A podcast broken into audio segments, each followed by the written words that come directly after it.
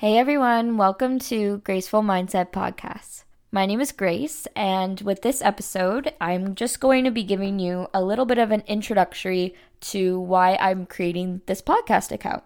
So, about a year ago, I started my healing journey and I created an Instagram account where I uploaded a lot of the stuff I was going through, um, a lot of stuff about shame, guilt, um, abuse, boundaries, and every day I'm learning something new and creating these um, Instagram posts about it. And I thought to myself, how great would this be if I turned these individual ideas into podcast episodes to further elaborate and to not only help myself on my own healing journey, but to educate and help you guys on your own. So, with these episodes, we're going to be talking a lot about guilt and shame and trauma and childhood abuse and inner child healing, boundaries, and all those things that are really uncomfortable but are so necessary to help us live in our authentic lives. I know that healing is very hard. I am going through it myself, and I realized that